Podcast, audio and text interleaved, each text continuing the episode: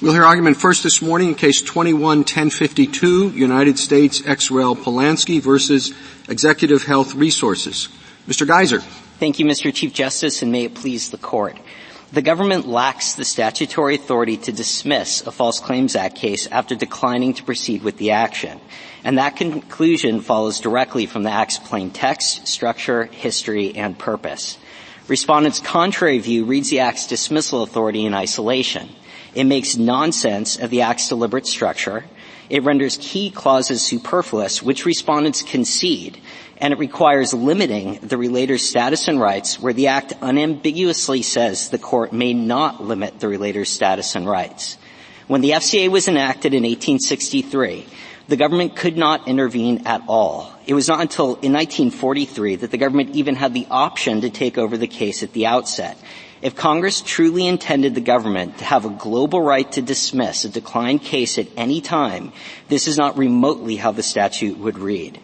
Nor can respondents escape their weak textual position with a plea to constitutional avoidance, especially one requiring an unprecedented holding that an ancient practice predating the founding by centuries is somehow unconstitutional. Because the government lacked the power to dismiss, the judgment below should be reversed. I welcome the Court's questions. Um, Mister Geyser, would you spend uh, just a few minutes on uh, the constitutional problems that we that could be anticipated from your taking your approach, uh, the separation of powers problems that are uh, suggested in the uh, briefs on the other side?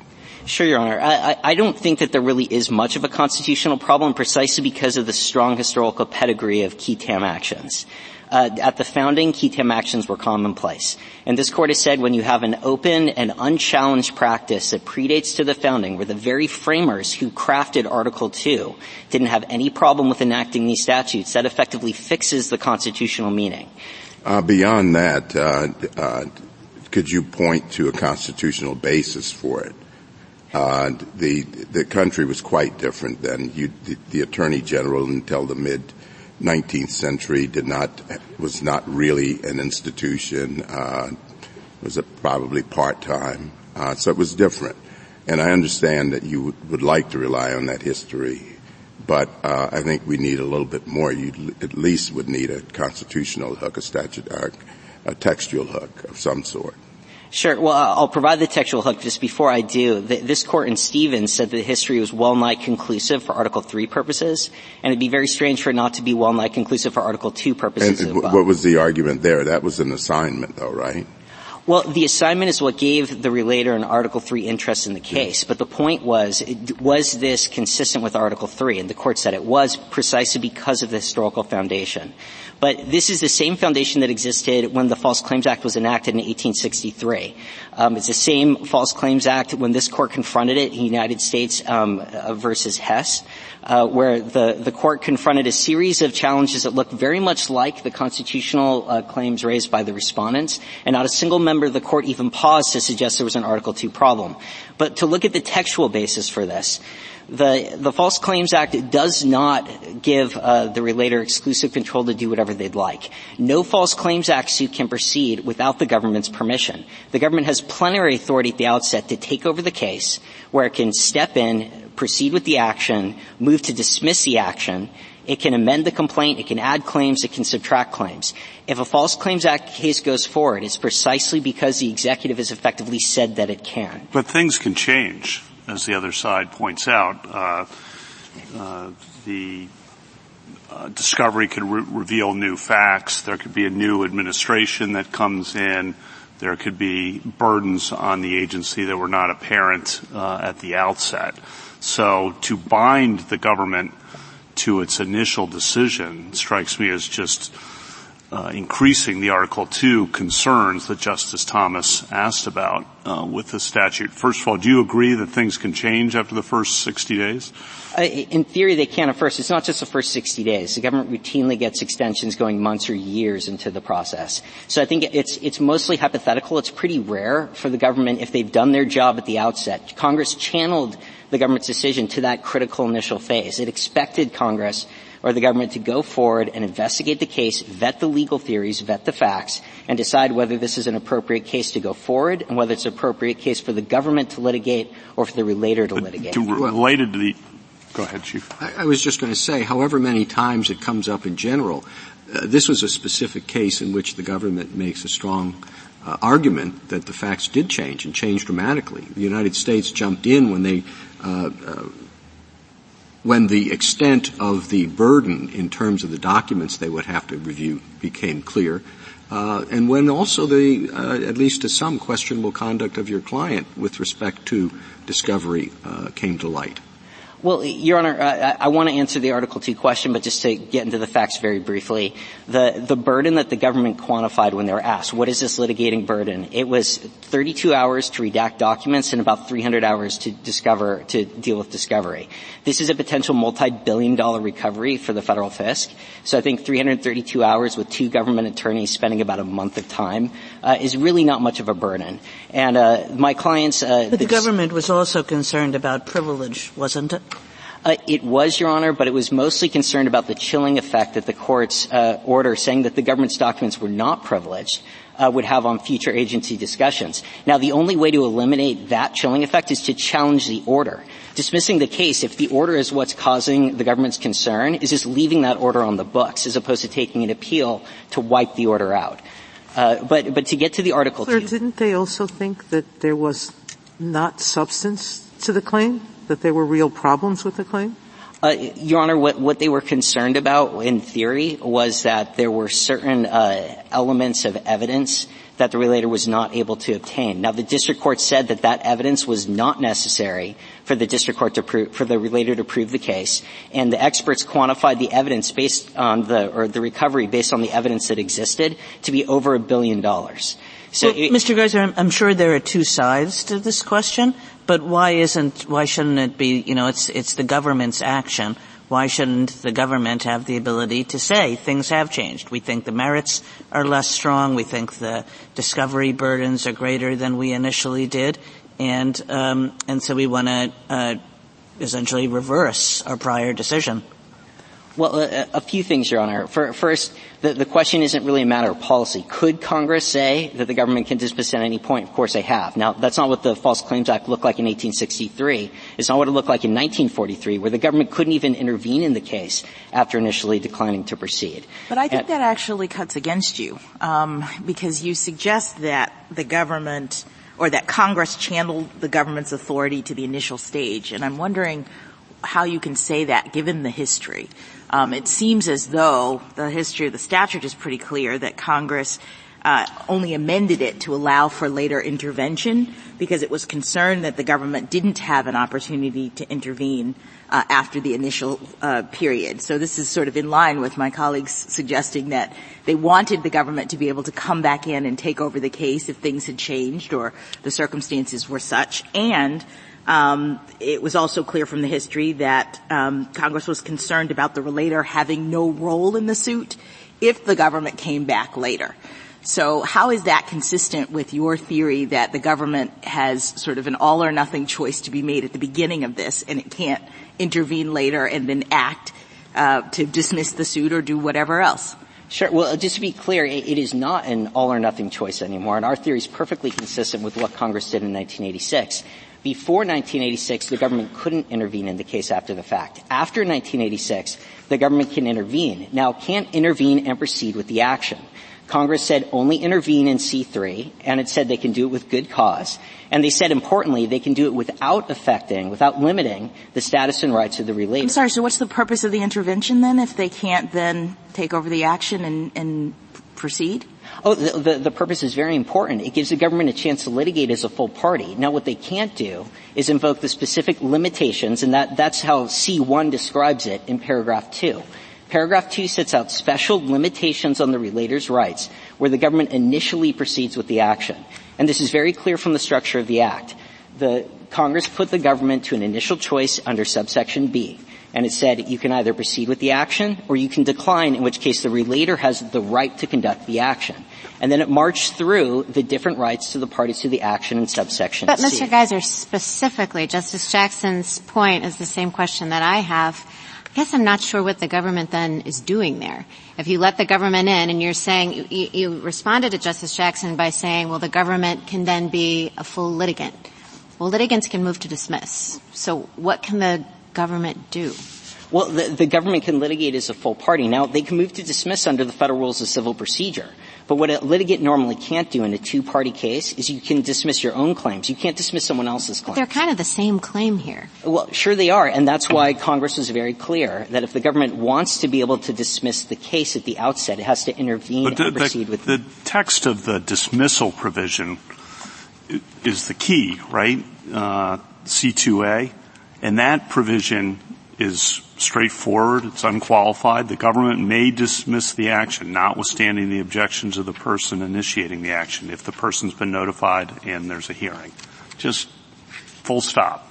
Full, full stop, Your Honor, but you can't read that provision in isolation. But in I, it, just on its own, and that's the provision that refers to dismissal, it doesn't qualify it in any way other than the notice and hearing. It doesn't say you have to meet the standards of the federal rules. It's and it reflects the backdrop, again, of, as Justice Thomas alluded to, of the Article two concern that would exist if the government's power to control prosecution of a case or pursuit of a civil action were somehow uh, removed from the government's power. Well, so why shouldn't we read the statute, given the Article two concern, read that provision for what it says? Uh, Your Honor, because I think that doesn't work when you look at the surrounding language and when you look what the violence that would do to other parts of the statute. It's effectively an argument that paragraph two applies whether or not the government proceeds with the action. That's what Congress wrote in C four. Yet the dismissal rights are in C two, not in C four. But, but why C- doesn't um, the intervention kick you back to where the government proceeds with the action under one and then two A? Uh, I think for two reasons, Your Honor, two key reasons. The first is that the intervention cannot limit the status and rights of the relator. Paragraph two is framed in the statute as limitations. So that is, in fact, in, you're taking the relator who has the right to conduct the action. Before the intervention, they are not subject to the paragraph two limitation. But why isn't that part of the statute better read to reflect uh, the point that I made earlier, which is that Congress was concerned that if the government was conducting this action, the, the relator wouldn't have any role. So it's not so much saying that uh, the relator is not uh, subject to the government's determination when it is proceeding with the action, but that the relator still gets notice, still gets to make his uh, argument before the court as to why the case should not be dismissed, but it doesn't uh, work in the way that you've suggested. Well, Your Honor, again, I, it does not say without limiting some of the relator's rights. It says the relator has the right to conduct the action. This is a provision that applies when the government elected not to proceed with the action. The relator's in control. And it says the government, upon a showing of good cause, can intervene without limiting the relator's what status do you do and rights. With, what do you do with two, uh, well, with four? Sorry, with four. So here's a situation in which the government has determined or it says whether or not the government proceeds with the action, the government can make a showing about the person initiating the action's interference with the government's investigation. So we have a world in which Congress has envisioned that the government is still going to have some control and, uh, you know, limit the other person's right to conduct discovery or whatever else, um, even though they haven't intervened in that situation. So how is that consistent with your theory that once the person is taking over the action, the government can't limit, uh, their litigation tactics or whatever? You know, I think C four is a very strong point in our favor. It shows that where Congress wanted to limit the relator's rights, whether or not the government proceeds with the action, it said so. And the dismissal rights are not found in C four. In fact, the government concedes and the private respondent concedes that that reading renders surplusage that introductory phase of C four. It also renders superfluous the final sentence of C one, which says that the relator can still participate where the government does proceed with the case, subject to the limitations of paragraph two. Congress had no reason to put in that phrase that paragraph two applies in every situation. Now, that on the C four, the whether or not, as I read it, means if it hasn't been dismissed, there are two tracks the case could be going down. The government could be in control or the relator could be in control. And what C four is making clear, as I read it, whether or not the government proceeds with the action, whether the government's in control or the relator's in control, the government can still come in either way and say the discovery is uh, interfering with the government investigation or prosecution. To me, that's doesn't detract at all from the straightforward language of C two A. What am I missing there? Well, Your Honor, I think what you're missing is look at the, the clear progression that Congress set out in subsection C. It's, it's a division of rights based on the government's initial choice under subsection B. And again, it's using the phrase proceed with the action. The proceed with the action phrase is found in subsection B. It is not found anywhere in subsection C three where the government has the right to intervene. So Congress clearly said that if the government wants to proceed with the action, they have certain rights. The relator can still participate subject to the rights in paragraph two. Congress then set forth what those rights are. Then it proceeded to other situations, situations where the government elects not to proceed and situations whether or not the government just, just proceeds. Just to slow down a minute for me. On C one, you said the last clause of C one would be redundant? Yes. But I, I guess you could call it redundant. You could also call it just making crystal clear that even if the government takes over the action, the relator is still a party. But just to be clear, that subject to clause is make crystal clear, if it's dismissed, you're gone. Like you can't continue it if it's dismissed. That's what I read the subject to to, to kind of underscore so there would be no confusion about that. Well, Your Honor, but again, but if paragraph two sets forth a set of rights that applies in every single case, whether the government proceeds, whether they later intervene, uh, whether the, they elect not to intervene at all at any point in the case, there's no reason to put that language in. So, and, Mister Geyser, your arguments are better for the government's first argument. But if you go to the government's backup argument and say that they can only dismiss once they've intervened, even if that intervention follows an initial declining of the opportunity, then most of your arguments fall away. On that theory, you know, it makes perfect sense to, well, the intervention kicks you back to one, which gets you into two A. The, Your Honor, I, I do agree that a lot of our arguments are designed to show the government at least has to intervene first and satisfy that good cause showing. But we still have, I think, at least two or three important arguments, even to show that that sort of reset the case argument doesn't work. Uh, the first, again, is it says you can intervene. It does not say intervene and proceed with the action. Congress used that different terminology in B two. And when Congress put the government to the choice of taking over the case, not just intervening and participating, but taking it over, they always use the phrase proceed with the action. It's a very distinctive phrase, and it's repeated throughout the False Claims Act. The second point, again, is that this is still limiting the relator's status and rights. It says you can intervene, government, but you cannot limit the relator's status and rights. Well, it says the court shouldn't limit the status and rights. That's a different thing. Well, it, it, it does, but I think, though, that in paragraph two, none of those rights are activated unless the court is doing it.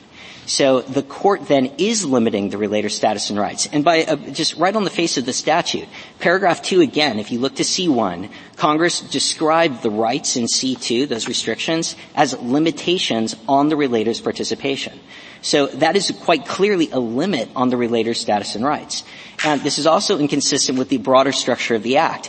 Look back to the, the initial choice that the government makes. That's under subsection B. That has to happen at the outset of the case.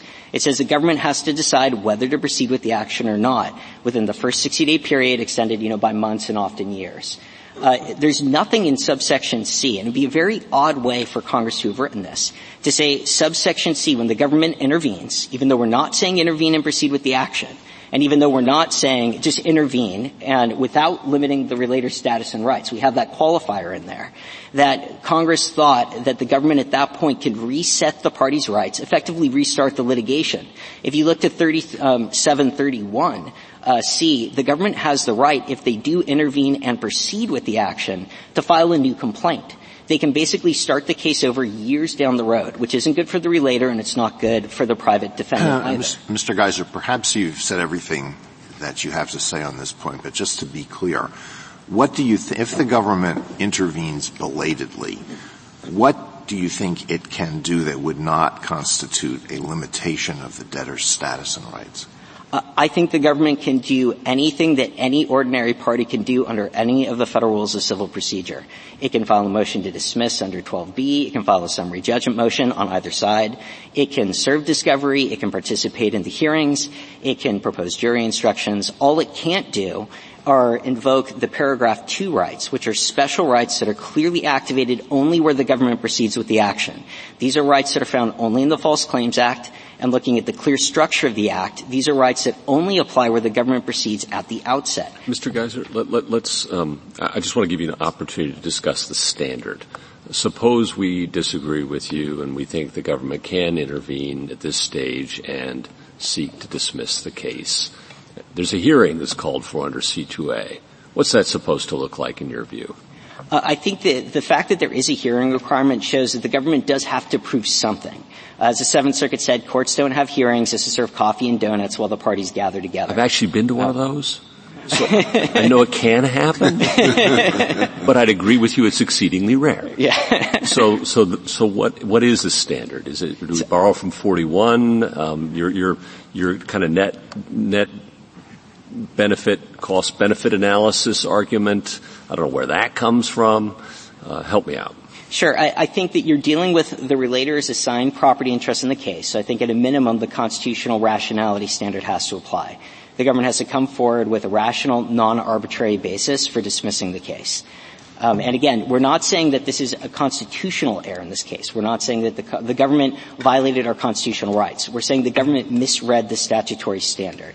Um, I think it's clearly not Rule forty-one, as I think all parties to the case agree. Uh, Rule forty-one is distinctly inapposite in this context. It involves a voluntary dismissal of someone's own action. Uh, in this case, you have two parties, and one is opposing Uh, the dismissal. So, uh, and Rule forty-one, again, is usually activated without any sort of hearing. Here you have to have a hearing.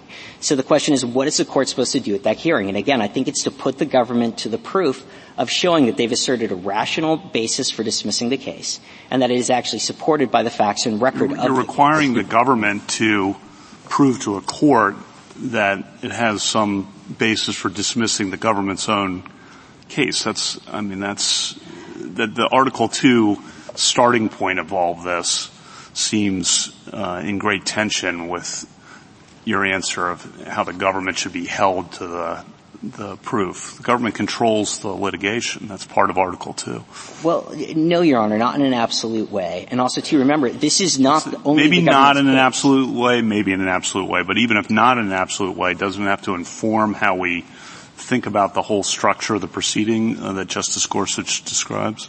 Uh, well, Your Honor, again, our, our contention is the government doesn't even have the right to dismiss after the fact. No, but but again, if we get to the hearing that Justice Gorsuch raised rightly and what, what has to happen at that hearing, I think the court's interfering with the government's ability to control, the executive's ability to control the suit, that's that's an Article two concern, it seems to me. Well, Your Honor, first, just to be very clear, this is not only the government's suit. Congress assigned a property interest in the action to the relator. That's why the relator has it, the relator's own Article three standing. That's what this Court held in Stevens. So the government is, in fact, extinguishing not just their own claim. They're extinguishing the property interest that's been assigned to the relator. And, and Mister Geyser, I, accept, I, ex- I understand that point. I mean, Blackstone talks about qui tam actions as property interests, and maybe some bundle of sticks have been given to you and some retained, whatever.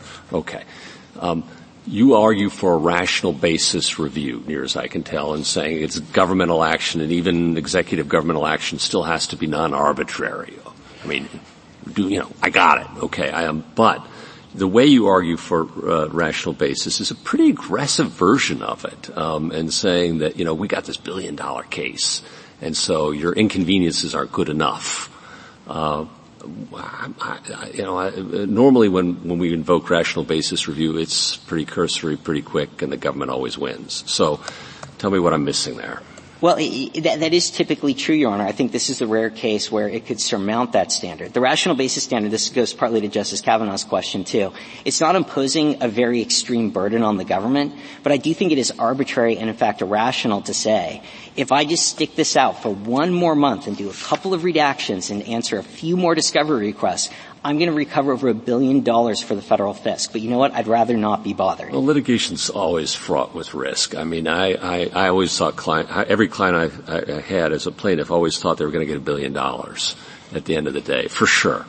Um, but that's not the way the system works, right? So can't a government have a cost-benefit analysis that differs from yours? Oh, absolutely, Your Honor, but they have to run that cost-benefit analysis. And this isn't just the our, the client saying, you know, wild pie-in-the-sky theories. The, these are experts that looked at this. They quantified the evidence. Yeah. They explained the theory. I, everybody's got an expert. Okay. Sounds more like intermediate scrutiny, really. Yeah.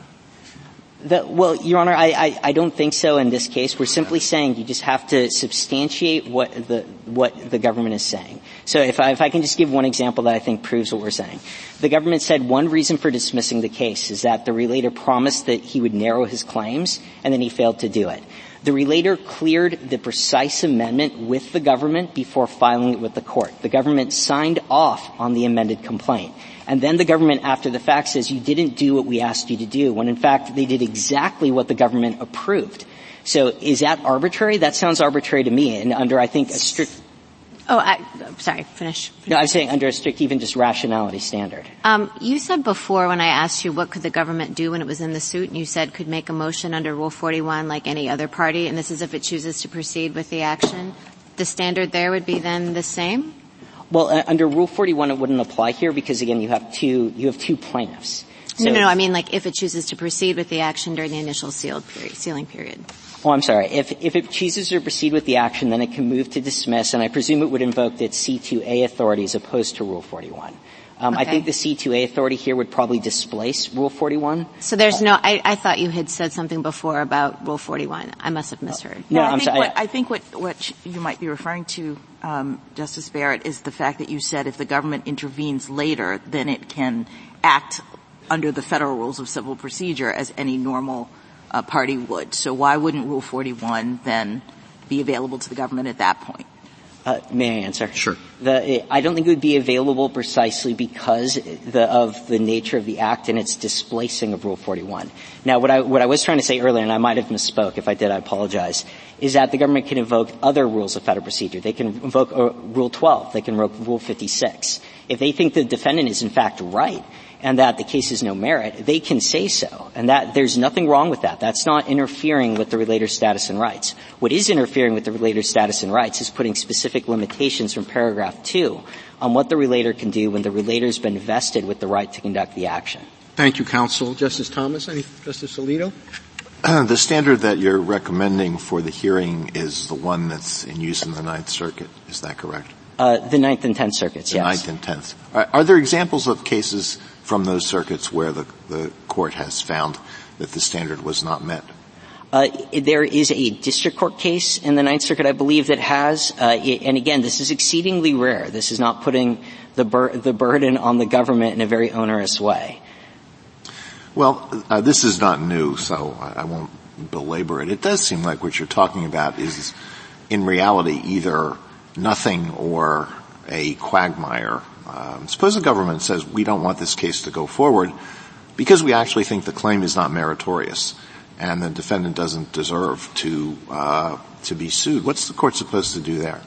Have well, a mini it, trial on the strength of the of the case? Well, I, ideally, uh, Justice Alito, what the government would have done is at the initial period where Congress channeled the government's real decision-making in this and giving them every tool to investigate the claim, they would conclude at that point that the case is not meritorious. They would per- intervene and proceed with the action, and then they can invoke the C two A authority to dismiss the case. Thank you. Just- Mister Geyser, assuming, as did Justice Gorsuch, that um, I believe the government can intervene and can dismiss, um, to dismiss, because I think that's a form of proceeding with the action. You can take discovery, you can make a motion for summary judgment, you can do all sorts of things, including moving to dismiss. So assume I do that. Doesn't the good cause standard for intervention provide you with the standard? Meaning, if you have to prove good cause to intervene, you have to prove you have a reason. And the reason just can't be arbitrary and capricious.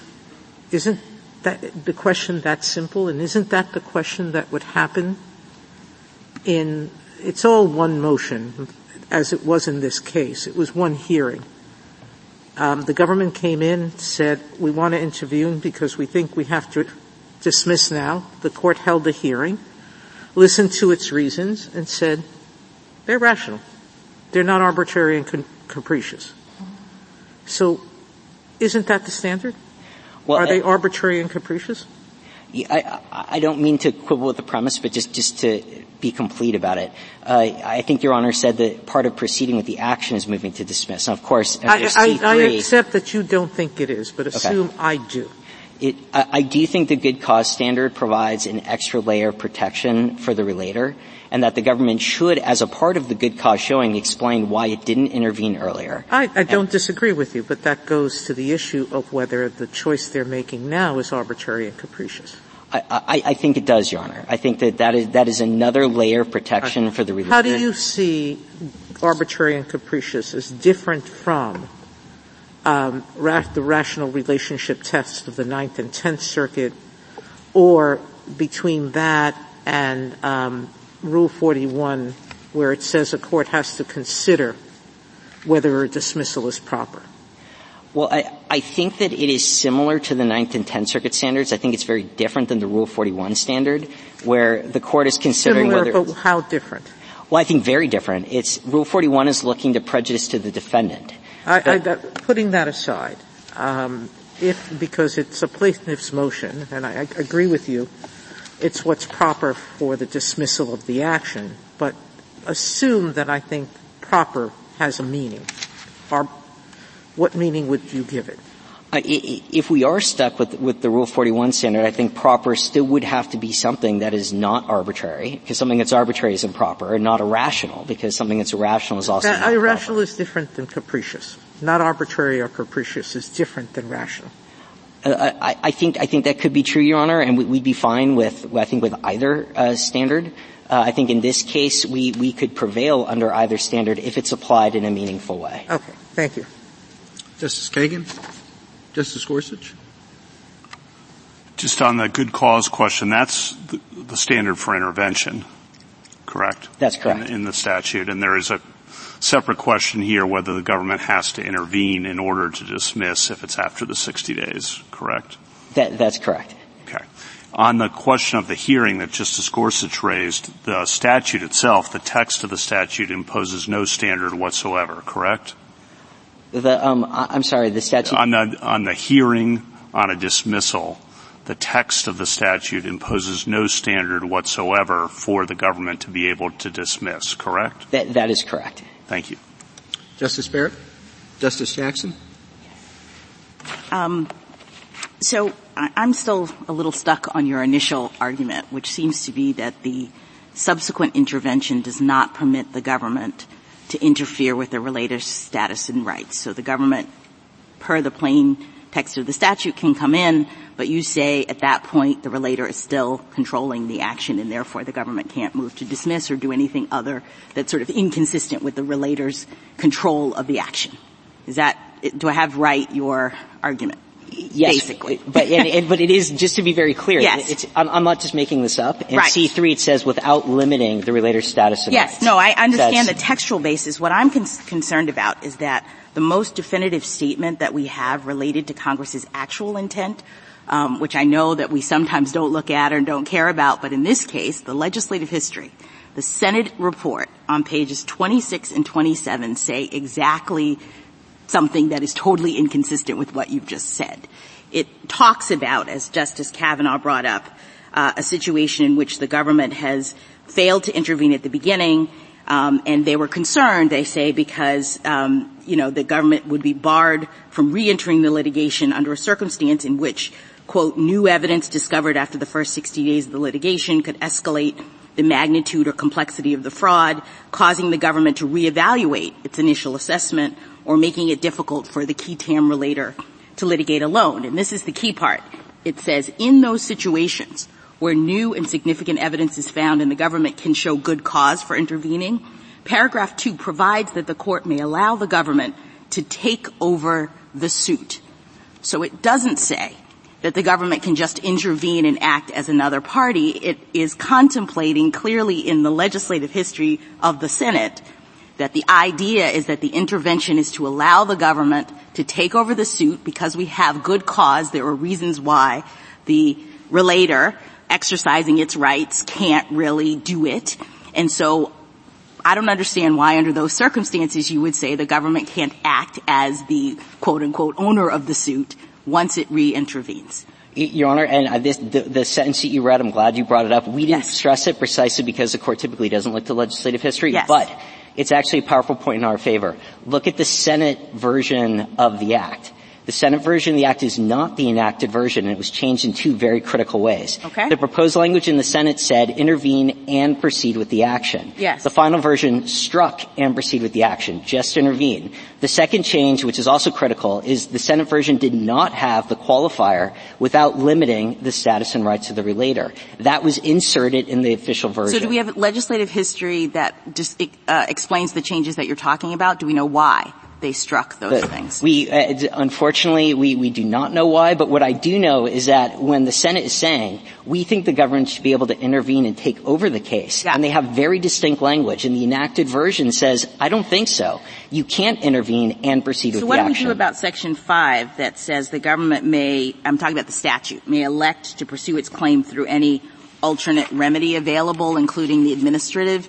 In the legislative history that I'm reading, it goes on to talk about how when the government takes over the suit, it can also decide to not continue to pursue it as a litigated matter, but can take it and put it into the administrative course. Is it your point that the government can only do that in the beginning now, based on the way you read the statute? Oh, no, not at all, because, again, look at the introductory language to C five. It says notwithstanding the action under subsection B. So basically notwithstanding the False Claims Act case. And this is this is a good reason that also this doesn't present any real Article two concern. It's telling the executive, if you would rather pursue this False Claims Act case at the start, later in the case, it doesn't matter, through another proceeding, through an administrative proceeding, through a different judicial proceeding, you can do that. And nothing about the filing of the action under subsection B, which is the private action by the relator, can interfere with the government's ability to pursue other forms of relief. One last question. Why does the government have a right to continue to get information um, in the case if the property right shifts completely to the uh, relator once the government declines to intervene initially? Is it just so that they could possibly intervene and come back and do something that is not controlling the case? Well, I think it is, Your Honor. First of all, the property isn't assigned entirely to the relator. Mm-hmm. Uh, you know, the government obviously gets the bulk of any recovery. But it is to give the government the opportunity to say, you know what, we think the relator needs help. Or we think that this proceeding actually would benefit from our stepping in and supporting the defendant. Uh, but What's it's the given- point of good cause? Why, why, why does the government have to show good cause to intervene unless there's some implication that the government might be able to do something that the relator doesn't want him to do? Well, I, I think that you, there's good cause. It shows the respect for the relator and the relator's right to conduct the action. It shows that Congress really did expect the government to make that initial upfront choice, or would just say just come in at will. Whenever you feel like it, you can come back in. Uh, but again, when they can come back in, they have to respect the relator's status and rights. And you can't limit those rights. And paragraph two is framed in the statute as limitations on the relator's rights. So it really is. Thank you, counsel. Mister Liu? Thank you, Mister Chief Justice, and may it please the Court. This case presents two issues, and the plain text of the False Claims Act resolves them both. The first issue is whether the government may dismiss a qui tam action after electing not to intervene during the seal period. The answer is yes. The text of Section thirty-seven thirty, C two A, says that the government may dismiss if the relator is given notice and an opportunity to be heard. Congress could have easily said that the government may dismiss only, quote, if the government elects to intervene. Those are the words that Congress used elsewhere in the statute when it wanted to make a right contingent on the government's election to intervene. Yet Congress didn't include those words or anything like them in Section thirty-seven thirty C two A. Thus, regardless of the option that the United States selects, it retains the right to dismiss the action. The second issue in this case concerns the extent to which a court may review the government's decision to dismiss. Unlike other provisions of the statute, C two A does not specify a substantive standard for a court to apply. The statute thus commits to the government's discretion the decision whether to dismiss. I welcome the Court's questions. Uh, Mister Liu, the uh, petitioner argues that they have a property interest in the suit, and I think that's uh underscored by Stevens, which says that uh they have a partial in stake in this. Uh if you can uh unilaterally dismiss Uh, how can you square that with the assignment that they have? Well, I think this, we, we do recognize that they are assigned a property interest, and that is precisely why we think there is a constitutional baseline that applies. It's precisely because they have a property interest under the Due Process Clause of the Fifth Amendment that we think, even in the absence of any standard specified in the statute, the government still has to comply with a, gov- with a constitutional baseline in deciding whether to dismiss. That's not a very rigorous baseline. I think the Ninth Circuit got the baseline wrong in Sequoia Orange when the Ninth Circuit looked to the standard that applies to evaluating legislative action. The relevant standard here is a standard that applies to evaluating executive action, and this court in cases like County of Sacramento versus Lewis has made clear that that is a tough standard to meet. It requires egregious, outrageous Uh, executive action to satisfy. Does this baseline exist at the initiation of the action, or does it only exist later when you have to intervene in order to dismiss, as you seek to do now? I think it exists throughout the action. We, we think we don't need to intervene at all as a prerequisite to dismissal. So if we were to exercise our dismissal right even without intervening, we think we would have to at least Uh, we, we could not violate the Constitution in doing so. Miz Saloop, but you wouldn't be violating a due process right if you come in before um, there has been an actual assignment of the right. You can dismiss for any reason because there hasn't been a property interest created. Well, we understand. You have sixty days to decide whether to intervene with whatever exceptions, extensions are granted.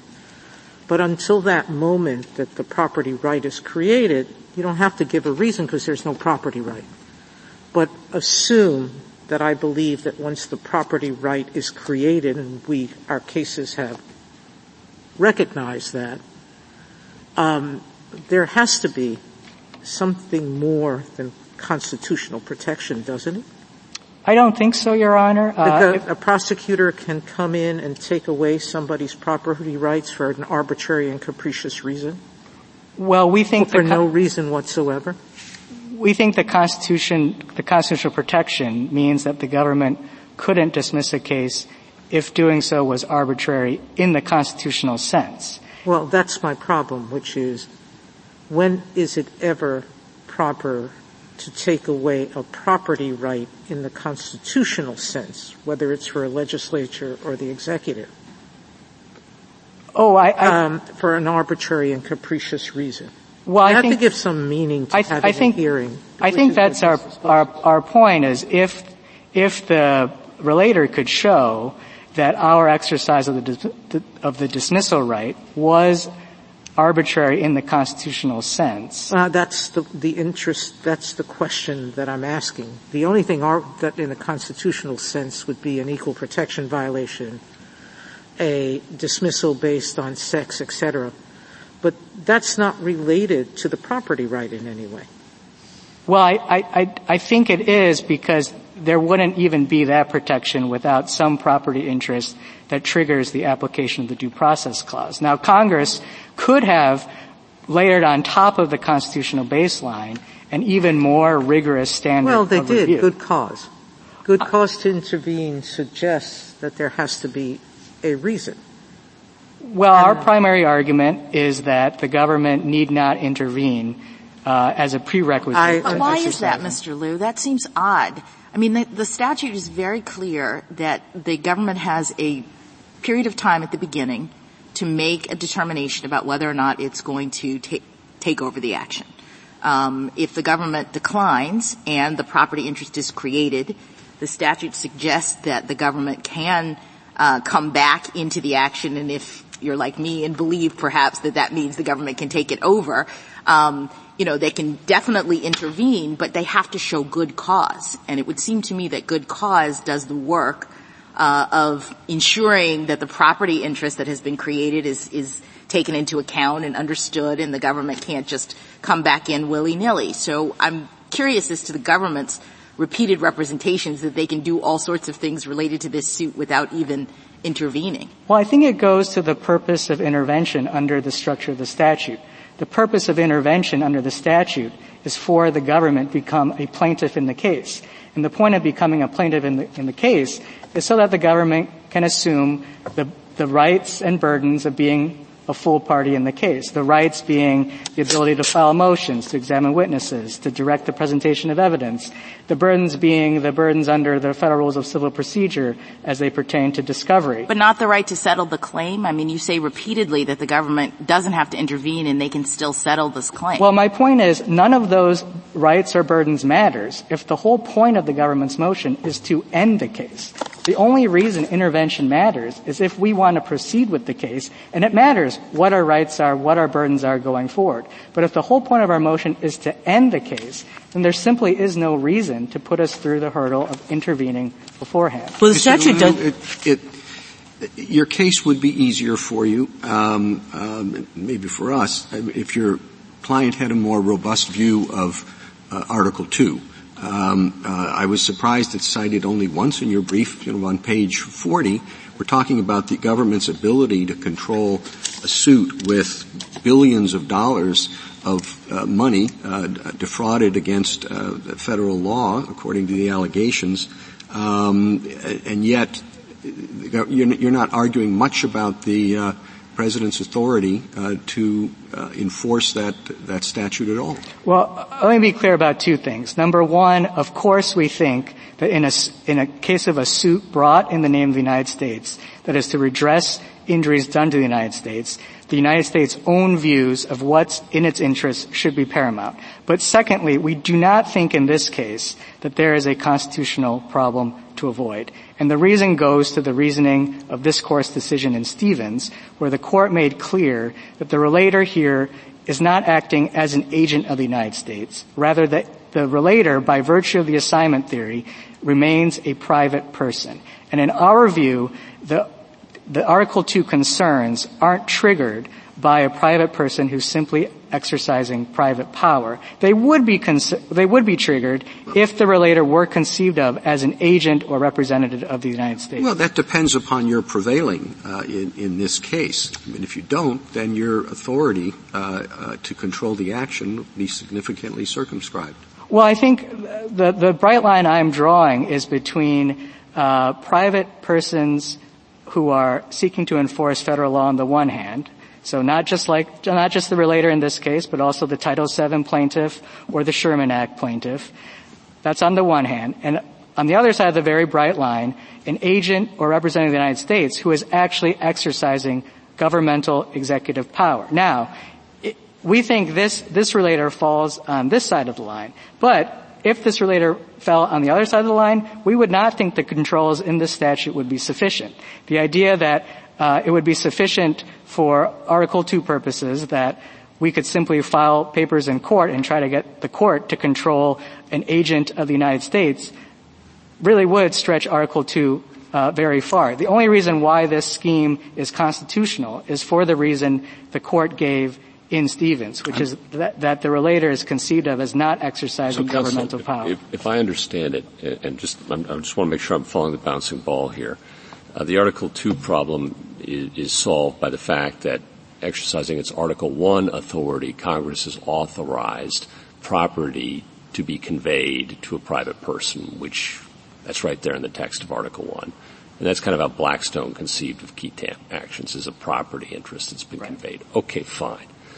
But the property, now you want to come into the case, okay? Question whether you have to come into the case. If it's someone else's property, you know, you might think that before you extinguish it, you might have to come in and be a party to the case.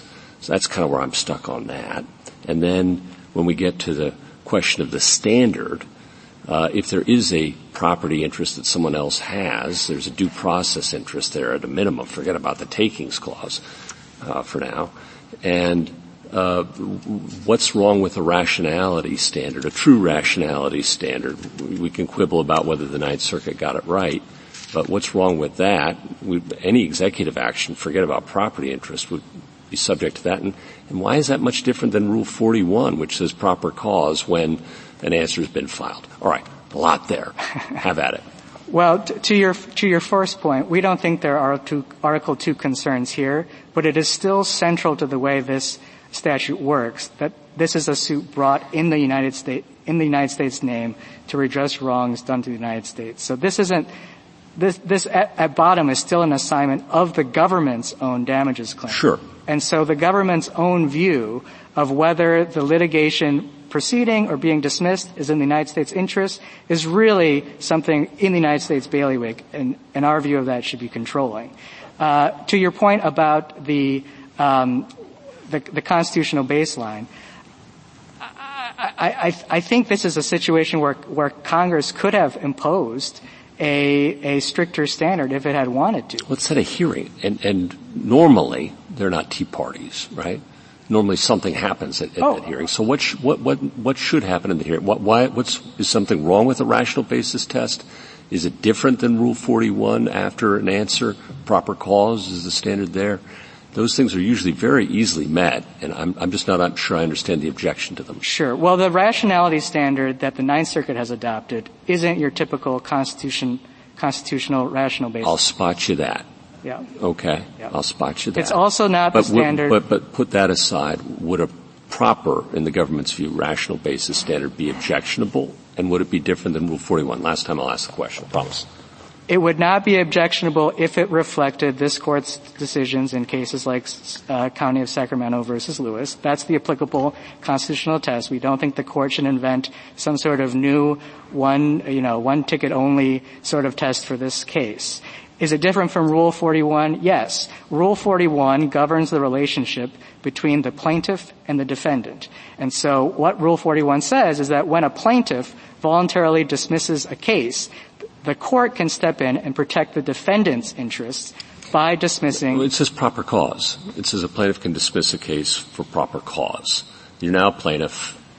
Rule forty-one, you want to voluntarily dismiss. Answer's been filed, summary judgment, whatever, proper cause. It's, it's, there's no more definition of the standard than that. Right, but the, the, the, the standard that I think the rulemakers uh, contemplated was one where a court would be in a position of evaluating whether something the government did, s- dismissal, how that affected the defendant. And that kind of inquiry, prejudice to the defendant, is pretty common in the law. What's not common is what petitioner is asking the court to do here, which is to evaluate as between two litigants on the same side of the V, the United States and the relator, which one has the better view of the United States interest. That's not something for, Rule forty-one has ever contemplated. That's because a qui tam action is unusual. And Justice Gorsuch is right, right? If the proper cause standard, and I agree with you that courts typically apply that to account for prejudice to the defendant if the plaintiff dismisses after the defendant has filed an answer or, or um, dispositive motion. Um, why couldn't the proper cause standard in this unique context take care of any prejudice to the relator? I think it's because it would run straight into the teeth of Congress's decision in C two A to leave out a substantive standard. And this wasn't an accident that Congress made. If you look up and down the F C A, there are numerous provisions where Congress specified a particular showing that, that the government would need to make or a particular showing, uh, finding that the court would need to make, and they left out any such standard in C two A. Justice Thomas, anything further? Justice Alito? I still don't have a very concrete understanding of what you think is supposed to happen at this hearing, if there has to be a hearing. Is it enough if the government just says, we think the claim isn't meritorious, or we think the uh, the discovery going forward is going to be too burdensome? Does the court just say, okay, that's a, that reason is not arbitrary and capricious and therefore dismiss? Does we, it inquire into those things? Uh, if those are the reasons we gave, they would not be anywhere close to being arbitrary in the constitutional sense, okay, in a sort of shocks the conscience way. But we do think the hearing serves two important purposes. But does it have to do more? Does the government have to do more than simply say those things? No. Does it have to make, okay. No, and if, and if, and if Congress had wanted the government to say more than those things, it would have used language like it did elsewhere in the statute, which is upon a showing by the government, the court may dismiss, or upon a particular finding, the court in its discretion may dismiss. But instead, the, the language of C two A is written in terms of the government. It says the government may dismiss. And then it, the, the, the Congress specified two conditions, neither of which has to do with... What would be insufficient in your view? So the government says, we move to dismiss because we feel like it, or we move to dismiss because uh, we consulted an astrologist, or uh, there's political pressure uh, to dismiss this case? What would be insufficient? Well, I, I think consulting an astrologer would seem arbitrary in the constitutional sense, but we're not asking the court to disturb its existing precedents on what is constitutional or not vis-a-vis executive action. We're simply saying take those as given, and that's the constitutional baseline. If in a future case the court wants to adjust the constitutional baseline, that's fine. But all we're saying is that the way to think about this is that the statute itself does not supply a standard, and so the only applicable standard here has to come from the Constitution. What happens when the government belatedly intervenes and moves to dismiss, or belatedly moves to dismiss, and doesn't really have a good reason for having waited? But by that time, the relator has spent a ton of money litigating the case. It's just too bad for the relator? It is too bad. The relator brings the case knowing that a condition of his assignment, in effect, is that the government may exercise its dismissal right. No circuit has adopted petitioner's view that the government loses forever the right to dismiss if it doesn't intervene at the outset. And so every relator brings these suits knowing that that's a possibility. On top of that, the government provides, as required under C two A, notice that we're going to exercise this right before we exercise it. And just look at the facts of this case. We gave notice that we were going to exercise that right the first time. The relator came in and persuaded us not to exercise it. And so, in fact, that's that's evidence not only that the notice is a key component and that the relator had notice of what we were doing, but also that the hearing serves a purpose because it led us to uh, decide not to dismiss at, at one point in the case. Justice Sotomayor? Answer Justice Alito's entire question. The astrologer might not be good enough. I don't feel like it. Is that good enough? No, I think that would be arbitrary in the Constitution. So let's talk about political pressure. There's no reason related to the case. It's simply that the senator of this defendant's home state doesn't want this defendant to be sued. Right. Is that good enough? I think it would truly depend on the circumstances of the case. And the reason why is because the whole point that Heckler versus Cheney says that these types of decisions are presumptively immune from judicial review. They, they are if you're talking about something that's your property right exclusively. But this is a very different situation where the uh, relator has a property interest. Well, I, th- I think the cost-benefit analysis, though, is still just as Uh, uh judicially unmanageable regardless of the sort of analytic source of it. In other words, uh when the government makes these sorts of decisions, what's going into the decision-making is a consideration of the government's policies across the board, whether certain resources would be better allocated here or there, concerns from disclosing privileged information. No, those are related to the case. Uh, the question was, the senator of this defendant's state says, don't do it. He gives me money.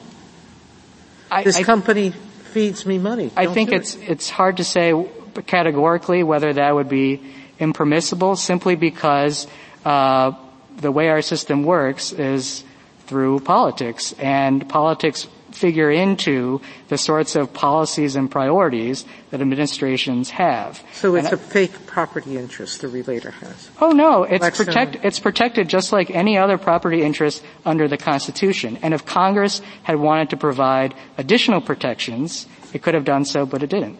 Okay, thank you. Justice Kagan? When and how would it make a difference to require the governments to intervene before moving to dismiss? Yeah, I think the practical problem lies in subjecting the government's dismissal decision to second-guessing by the relator. And that, in turn, puts the court in the awfully strange position that I mentioned earlier of having to decide as between the United States itself and the relator who actually has the better view of the United States' interest in that case. I think that runs right into the problem that Heckler versus Cheney identified, and I have to presume that's why Congress left out any substantive standard in C two A itself.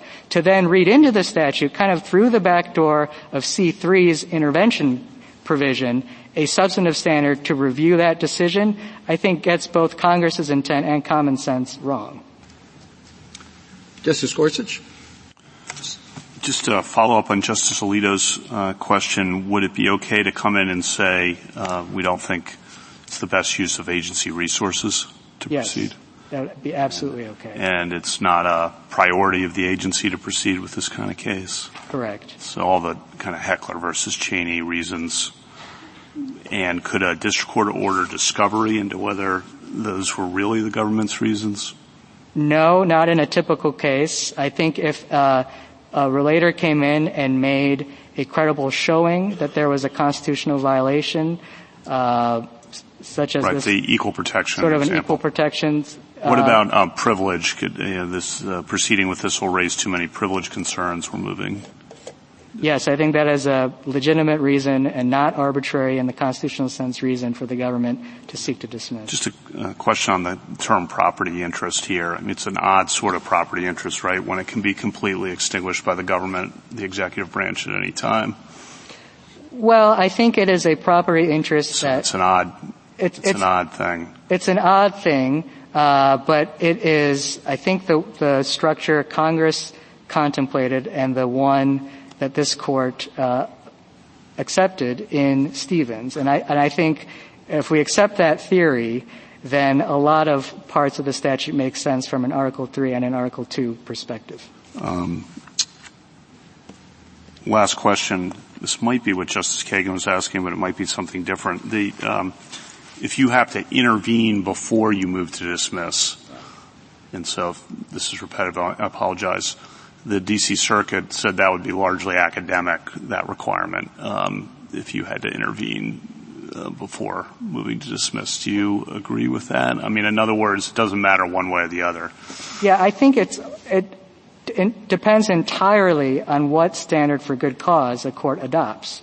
It's largely academic if the standard for good cause means that any time the government seeks to dismiss, that's automatically good cause. So on the good cause, the things I identified earlier about reasons to dismiss, you would also say, if we required uh, you to intervene first, would also satisfy good cause, prioritization, resources, privilege. Right. I mean, we would go even further and say that the intent to dismiss is itself good cause to at least have the notice and the then opportunity. Then it really is academic, which is fine, but I just, that's good to get clarity on that. Okay. Thank you. Thanks. Justice Barrett, Justice Jackson. Yes. So just following up on Justice uh, Kagan and Kavanaugh's point about intervention. Um, so you, I thought you said to Justice Kagan that intervention um, would be problematic because it's subjecting the government's dismissal decision to second guessing. But it's not the it's not the intervention that is uh subjecting the motion to dismiss. It's the fact that they, you have to have a hearing for motion to dismiss, right?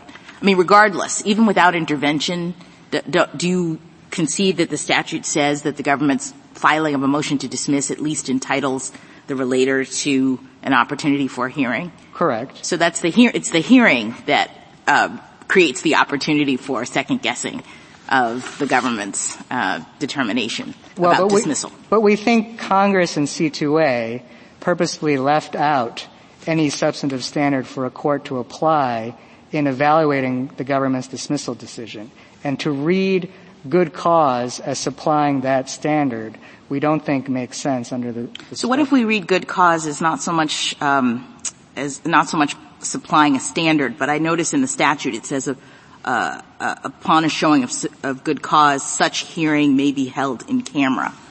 So what if, what if what's happening there is the government, when it intervenes, has the opportunity to present arguments to the court about the nature of other investigations or whatever it is that, uh, it does in camera, and that kind of cuts against the, the, the relator's, you know, open hearing scenario? Well, I, I don't think our concerns are fully addressed by moving the reason, the, the evaluation in camera. I, I think our problem with subjecting the government's decision to a substantive standard is, one, that's not what Congress intended, but two, it does create this practical problem where the court is engaging in the sort of inquiry we think Heckler versus Cheney recognized courts are ill-equipped to conduct. So this might be repetitive. What inquiry is the court supposed to be engaged in in the hearing right. that you concede the motion to dismiss goes along with? We think at the hearing, the, the, the court can consider relators'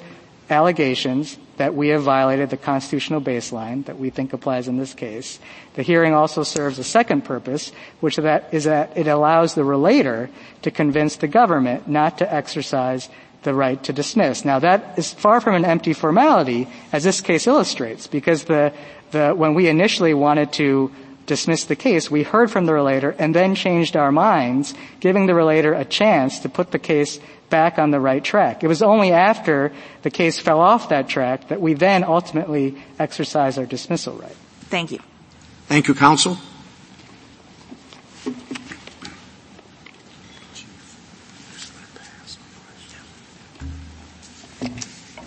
Mister Mosier. Mister Chief Justice, and may it please the court. No court has interpreted the False Claims Act to prohibit the government from dismissing a qui tam suit if the government initially declined to intervene. That interpretation would interfere with the government's dismissal authority because the government cannot always determine during the seal period whether a suit should be dismissed, whether the claims lack merit, or whether they could interfere with other enforcement actions may not be known before the litigation proceeds. If the False Claims Act prevents the government from ending litigation that no longer serves the interests of the United States, then the statute is unconstitutional. The enforcement of federal law cannot be left solely to private relators seeking financial gain. I welcome the court's questions. Uh, uh, counsel, um, is it consistent with the Uh, Congress's view of these sorts of actions going back to eighteen sixty-three to continue to leave the entire proceeding in the hands of the government, which it would be under your theory? In other words, the government didn't have a statutory right to intervene until nineteen forty something. Um, and yet now uh, you would join the government and say basically that they can uh, uh, bring the bring the suit to a halt Uh, uh, at any time, uh, and given the looseness of the standard that's being proposed, for pretty much any reason. Yeah, I mean, we think that the government's right to step in and dismiss a case, a case that is brought on behalf of the government to uh pursuing claims that are owned by the government, we think that the government's authorities to step in and stop that case derives from the Constitution itself in Article two. And so the early statutes that didn't expressly provide for a right of, of dismissal, they also didn't foreclose the government from dismissing. And we think that the early statutes should be viewed as silent on the issue of what authority does the Uh, executive branch have to stop a qui tam suit that the executive determines is not in the United States' best can, interest. Can you so you have, you have a stronger view of the president's powers than the government. Yeah, I think that, that is the case. I will point out in, in the, in the lower courts, the government did make a more robust, uh, constitutional avoidance power. And, and, and I want to be clear exactly the breadth of our argument here. We have not argued that every qui tam statute ever enacted is unconstitutional. We haven't even challenged the constitutionality of the False Claims Act as interpreted by the Third Circuit in this case.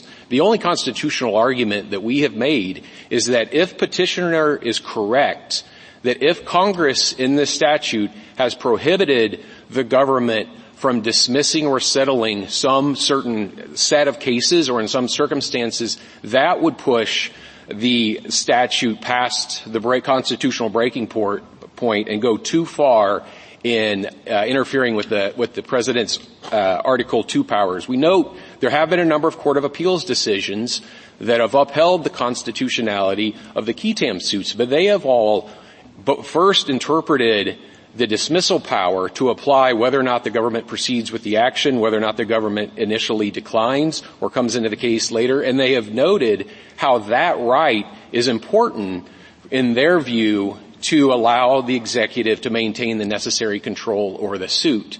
It is a, it's a very big incursion into the president's authority to say that somebody else gets to decide whether an enforcement action is initiated in the first instance. What the courts have said is, well, that, that incursion is not so substantial if we interpret the statute to say that the government can come in at any time and just dismiss the suit.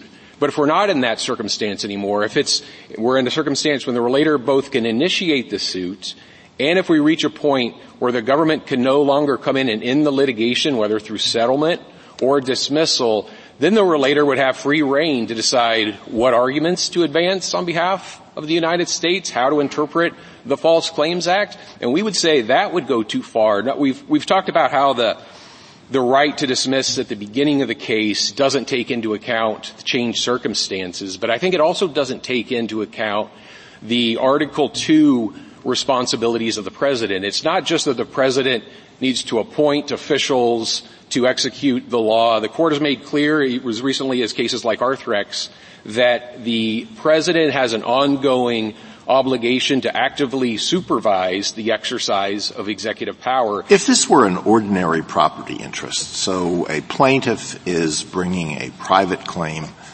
to protect its own property interest, the government could not swoop into the case and say, dismiss the claim, uh, and the court's inquiry would not be limited to determining whether the government's uh intervention in the non-technical sense of the term shocked the conscience, right?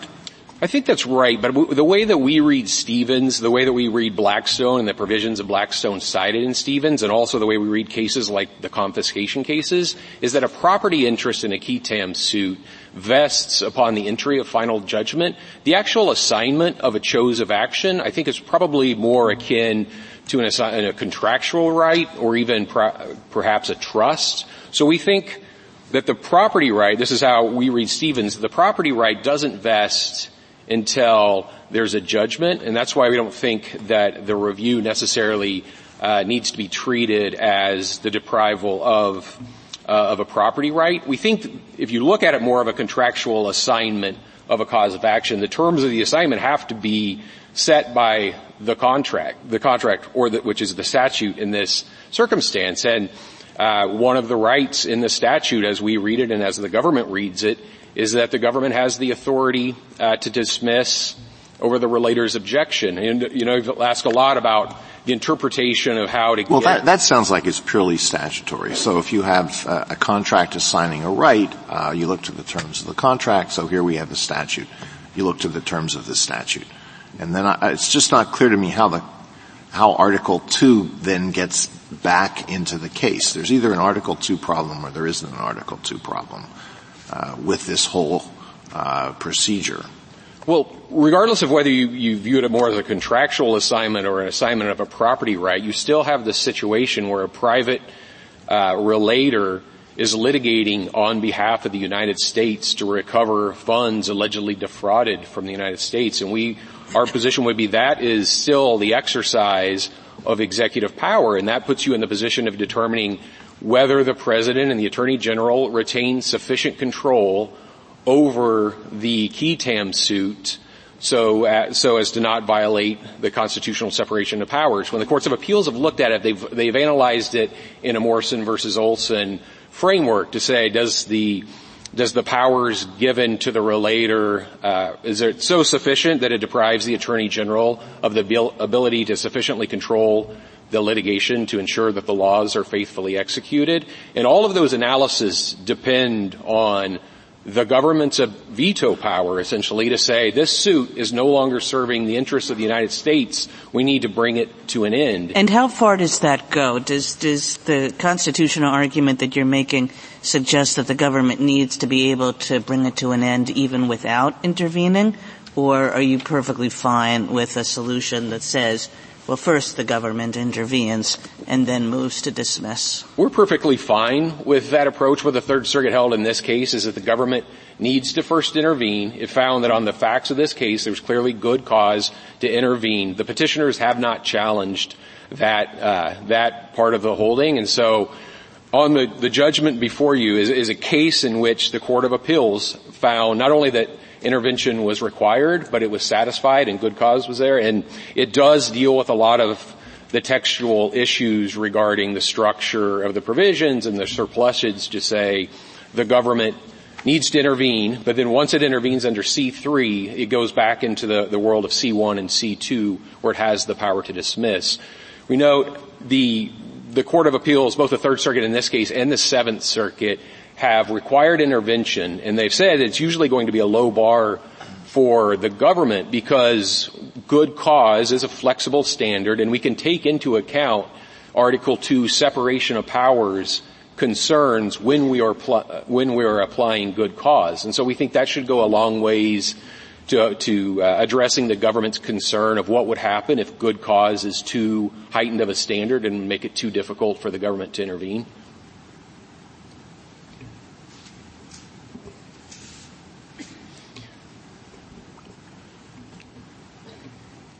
If I, I could, I could respond to, to the government's position that, as I understand on the constitutional position, is that the, that the relator is not exercising government power because it's a private individual, but we don't think that should be the constitutional analysis. It's, it's the, it is a, maybe a private person, but in some ways that may become more problematic that it is a private person who hasn't taken an oath uh, to the Constitution, who's not bound by D O J guidelines, who is able to litigate claims on behalf of the United States. And so we think it's even more important that the Attorney General has substantial oversight over a private person litigating on behalf of the United States when, when we clearly know that the, the interest that the, that the private relator is most concerned about is the financial stake that he may have in the case. Do you agree with the government's understanding of what should and should not occur at the hearing if there's going to be a hearing? Yes, we, we take a similar position. I mean, some of the courts of appeals have said that it does provide a useful function of requiring the government to listen to the relator and and hear hear the uh, the evidence and the arguments against dismissal. It also, you know, I think it, this could be analogous to a situation of the way the court addressed uh or the court's decision in Armstrong, where they recognized that usually the, deci- the government's decision not to prosecute in a criminal case is not subject to judicial review. And what if the government doesn't really have any good reason for not intervening earlier? It just says, well, gee, we're embarrassed, Your Honor, but this kind of uh fell behind a filing cabinet in D O J, and we only found it recently, and uh the relator says, well, that's fine, but we've spent uh five hundred thousand dollars litigating this case up to this point. What does the court do then? Uh, Can the court say that the defendant has to pay or the government has to pay? I no, assume they can't say the defendant has to. I, we certainly would well, not. Well, how about the government? We certainly would not say that. I mean, one thing I would say, especially in a case where here where the government has expressed its opinion that it is concerned about the relator's ability to prove its case, then I think the concerns on the relator side of how much money they have spent and how long they've litigated the case to reach a point where they haven't even been able to convince the government that they have a chance of success. The, the real risk of prejudice and of concern is on the defendant's side, who has also pay, spent large amounts of monies defending itself against claims over a period of years, and now it's the government whose claims, uh, the, the case is brought on behalf. They have expressed their view that the that the relator is unlikely to be able to yeah, prove so that. The, so the government should, should foot the whole bill, right? Should pay the, the relator and the defendant. Uh, the statute makes clear that the, the government doesn't have to pay the costs of the litigation, and that's it's the deal that the relator knows when he files the suit is that, you know, this has been the uniform interpretation of the statute by every court of appeals that the government can come in at any stage in the litigation and dismiss over the relator's objection. So there's, there's not an instance of unfair surprise or that there was a new interpretation offered. There, there hasn't been a court that, that has, uh, adopted the sort of restriction that the relators want. Thank you, counsel. Anything further? Justice Lee, Justice Sotomayor, and Justice Gorsuch. Justice Lee. Okay. Anything further? Okay. Thank you. Rebuttal, Mister Geyser? Uh, thank you, Mister Chief Justice. Uh, just a few quick points. Uh, first, if the executive must be able to dismiss at any time and for any reason, then the founding era qui tam statutes are unconstitutional. The eighteen sixty-three version of this act is unconstitutional, and the nineteen forty-three version of this act is also con- unconstitutional. Uh, the, the rule has never been in the qui tam setting that the executive has to control the private relator's action in enforcing the property interest in that claim. Uh, the second point, the government says that its stated basis is not subject to second-guessing if it can dismiss. Now, of course, that question is, why is there a hearing? The normal reason for having a hearing is to second-guess what the government is saying. And, in fact, it is equivalent to saying that because I feel like it, if the government can come up with any reason at all and not have to justify the reason, even if it's clearly arbitrary and clearly incorrect. Um, the government has also said that, that the, the, a second guessing would not be subject to judicially manageable standards. Now, of course, Congress thought it's perfectly um, capable to have a court subject a settlement uh, to very similar standards. And I don't know why, if the government can evaluate a settlement for its reasonableness and its fairness, it can't evaluate a basis for dismiss uh, for irrationality or arbitrariness. Um, the government says that the lack uh, of any standard um, Oh, I'm sorry. The, the government says that there isn't a standard in the statute. Now, under our reading, that makes more sense. Uh, if Congress expected the government to take over the case and proceed with the action at the outset, and that's when the dismissal authority would kick in, it would make more sense to see the lack of a standard. That would be more like a Rule forty-one dismissal. Now, of course, once the relator has invested all that money and you're years down the road, and the government has no good reason really for changing its mind, it's very strange not to see a more concrete standard in a statute that says there has to be notice and a hearing. Um, The final point I'll make is that uh, if there is a hearing, and if we're wrong on our main theory, and I, I hope the court reconsiders, uh, then I think the constitutional standard is at least baked into that statute. It's implicit in saying that the government has to come up with some basis for dismiss that is non-arbitrary and that is rational. Uh, Congress could not extinguish a property interest for irrational, arbitrary reasons. And if that's true, Congress also can't authorize the government to extinguish a property interest for irrational or arbitrary reasons. Thank you, counsel. Thank you. The case is submitted.